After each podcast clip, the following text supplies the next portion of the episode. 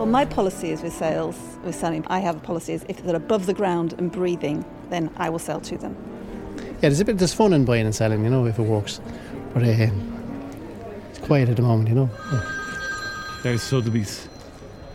I feel like putting a sign up that says, customers required, no experience necessary, full training given. This is the International Antique Fair in the Ordias.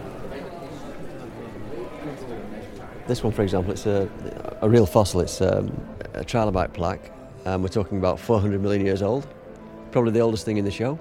It came from south of Morocco, the Atlas Mountains. It's €2,750.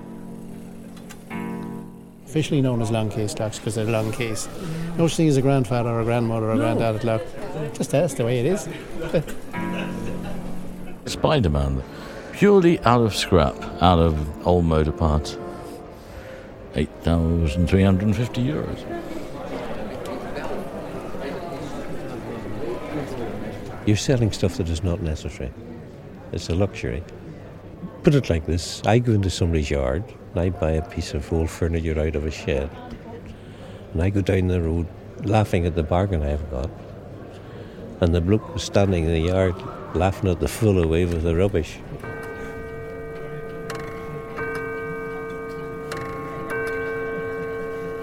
You kind of know who's going to buy and who's not going to buy. The psychology of the whole thing, there is an awful lot of that, yeah. Someone picks something up, prices it and puts it down at the same time, it's a no-no. If they price it and they hold on to it, you're standing a good chance here, you know, and they keep hold of it. If they're going down at the same time as they ask the price, forget it. I had somebody that today looking at a pair of chairs. The price range that he was looking at was far outside the price range that I was looking at. But a pressure salesman probably could have sold them the chairs. But I guarantee you, in a week's time, he'd be back knocking at your door with the chairs. Very often, particularly the stuff we're selling, you need two people to buy it. So you'll get one or the other half of a couple will come in. And then at the weekend, it's only when the two of them can come together and make a decision. Some people are just very strong and they know what they want and they know their partner will agree with them. But for the most part, we tend to sell to both. You just have to treat everybody with the same respect.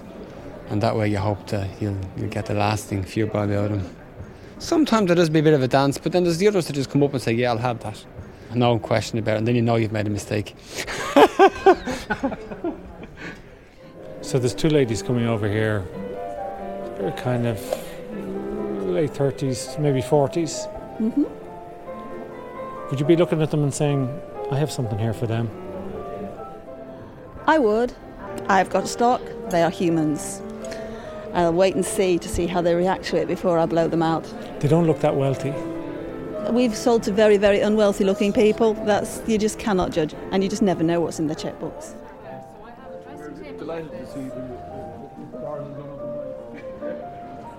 Not particularly, no. I thought I might see some old antique leather suitcases, but I haven't seen anything at all on that line here.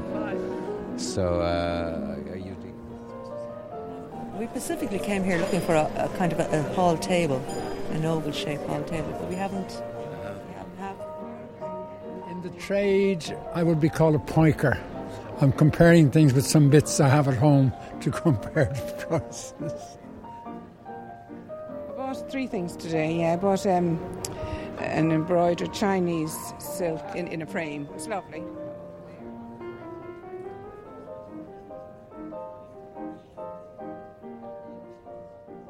When I started off this, we used to go down Summerhill Market on a Saturday morning.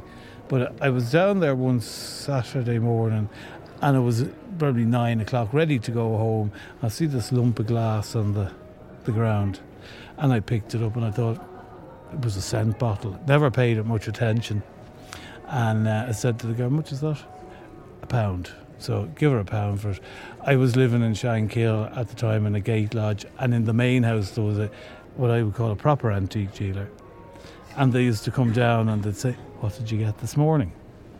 And so I got this, got that scent bottle. I said, well, that scent bottle would be... No, she says, I I can't sell those scent bottles. I said, it's only a fiver. Oh no, I couldn't sell it. And as she said I couldn't sell it, I picked it up, and there was a, right around the scent bottle, there were nude women dancing. And I thought, I'm glad you haven't bought that. And I turned it upside down. It was Rene Lalique, pre-war, probably worth about, at the time, it was probably worth £500. I put it to one side. I still have it. Biggest success, let me think. The shagreen mirrors, yeah. I bought some shagreen furniture at a market a long time ago for £200. You know, shagreen, shark skin veneered furniture, which I bought off a guy who thought it was paint, but in fact it was shagreen and ivory and silver leaf, and, you know, we still have those. They're worth quite a lot of money, yeah. German joker. Yeah. And, you know, Bismarck had them. Already. And, you know, everything is more or less there.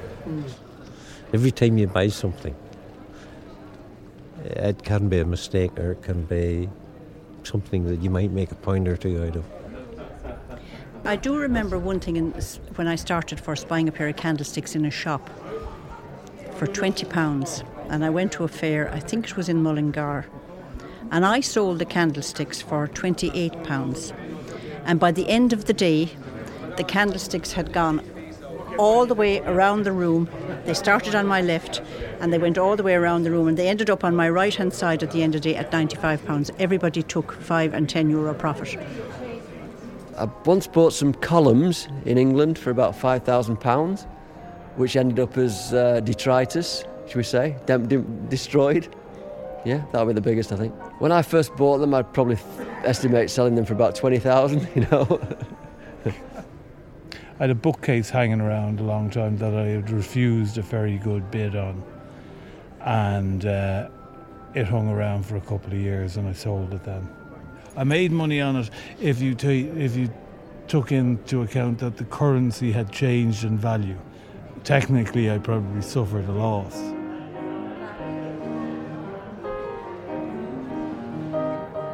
Something that's passed through a family but never had it valued. One is reluctant to value because I think it changes the whole aspect of the piece. Will you describe it for me? What is it? I prefer not.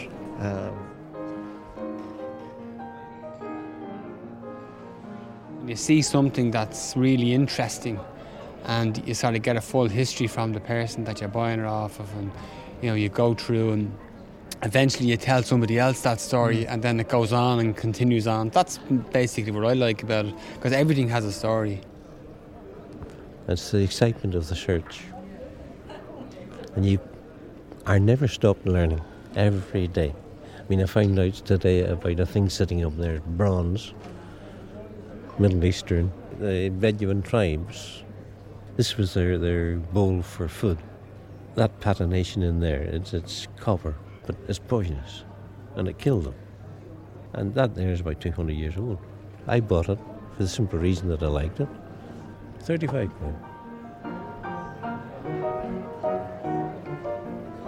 I'm not spending any money now. I might have a cup of tea up in there, because I'm driving, I won't even have a drink. We were buying an antique, and it was sort of fairly expensive, and we put our card through to pay for it. We'd no money in the bank. The only stories I have is how much unpaid for things that are worth half the price, you know. Yeah, that's what I thought you were. We get in, say, chairs sometimes, and they look like a chair for all intents and purposes. And then when you go look at it, like, it flips over, and it becomes a library steps. We had a very interesting child's chair in there not too long ago, that, like, the child could sit in the chair and play. Like, it had a tray out in front of it with loads of counting beads and all of that. But then what happened was the front section flipped and came back up, and it became a high chair. Like, everyone goes on about, like, new designs and this, that and the other. Like, that was a Victorian one.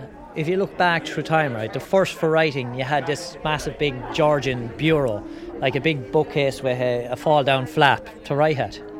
And then they got a bit more inventive. And next thing you had a writing box that opened out, and you had your letter thing there and all of that. So we started off in the 80s with this massive big computer. You needed whatever for it. And now we're down to our little open out laptop. You know what I mean? Things like move at the same rate all the way through life, you know what I mean? Oh, that's loud. Yeah. You in trouble, well, yeah? My husband liked this, but he probably might like this bit here, yeah. Are we looking at divorce? No. I know it wasn't that. At one of the fairs we went to, next time we got to the fair, they said, you know, two of the dealers got killed on the M1 last time on the way home from the fair. I said, no. I said, yeah, when they got to heaven, Peter met them at the gates. And he said, well, I wasn't expecting you. And they said, well, it's just happened. It just was a car crash and that was it. He said, well, look, I'll have to ask the boss, where I'm going to put you. And he goes away and he comes back and then rings the boss back up and says, look, they've gone. He said, what, the antique dealers? He said, no, the pearly gates.